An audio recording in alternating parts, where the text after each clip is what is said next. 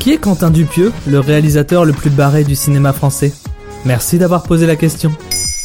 Enfin, en ce 19 mai 2021, les salles de spectacle rouvrent dans tout le pays après quasi un an de fermeture. C'est donc l'occasion de pouvoir vivre à nouveau l'expérience cinéma. Pour cette réouverture, les distributeurs misent sur une proposition majoritairement française et parmi elles, un film qui devait sortir il y a plus d'un an déjà, Mandibule, de l'unique Quentin Dupieux. L'occasion de se pencher sur le parcours et le travail de ce monsieur. Et ce Quentin, il faisait pas de la musique à l'origine? Effectivement, même si beaucoup l'ont découvert au cinéma avec Steak, qui réunissait le duo d'Eric et Ramsey, et se sont retrouvés quelque peu par la proposition du film, nous connaissions en vérité le spécimen bien avant, car Dupieux, c'est aussi ça.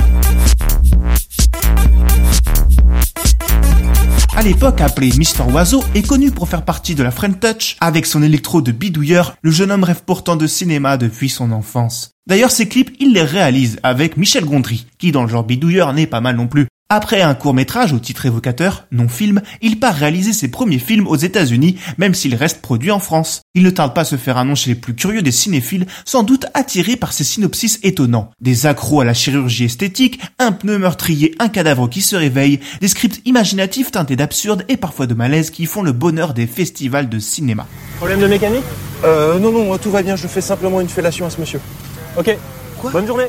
Après cette étape américaine, quel changement opère-t-il dans son cinéma? Jouer avec des Américains, c'est bien, mais l'amour du dialogue et d'une ambiance un peu plus franchouillarde, c'est avec réalité, son film avec Alain Chabat qui y revient. C'est d'ailleurs ce film qui lui ouvre un plus grand public, même si le métrage n'est pas moins décalé que ses précédents. Sa vision unique séduit les plus grands acteurs comiques de notre pays. Chabat donc, Poulvord, Dujardin, Le Dos du Palmacho, etc. répondent tous à l'appel. L'accueil du public étant également favorable, Quentin Dupieux peut assouvir sa boulimie et sort depuis presque un film par an. C'est un véritable touche à tout. Et quoi de mieux que le cinéma, cet art qui réunit tous les arts. Alors certes, depuis quelques films, il ne s'occupe plus de ses BO, mais pour le reste, il est partout. Il écrit, réalise, met en scène, s'occupe de la lumière, etc. Toujours dans des projets à taille humaine afin de pouvoir garder le contrôle sur tout. Pas de mouche en image de synthèse pour son dernier et huitième film, Mandibule, mais bien une marionnette. Dupieux se revendique comme un artisan qui aborde le cinéma comme le faisait Georges Méliès. Et alors? De quoi ça parle son nouveau film? Deux amis, simples d'esprit, interprétés par le dos du palmacho, trouvent une mouche géante coincée dans le coffre d'une voiture et se mettent en tête de la dresser pour gagner de l'argent avec. Un film qu'il décrit comme un mélange d'E.T. et de Dumb et Dumber. En plus de Grégoire Ludwig, de David Marseille et d'une mouche géante,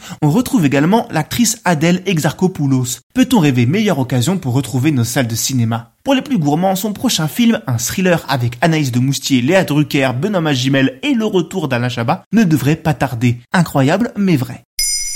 Maintenant, vous savez. Merci d'avoir posé la question. En moins de 3 minutes, nous répondons à votre question. Que voulez-vous savoir? Posez vos questions en commentaire sur les plateformes audio et sur le compte Twitter de Maintenant vous savez.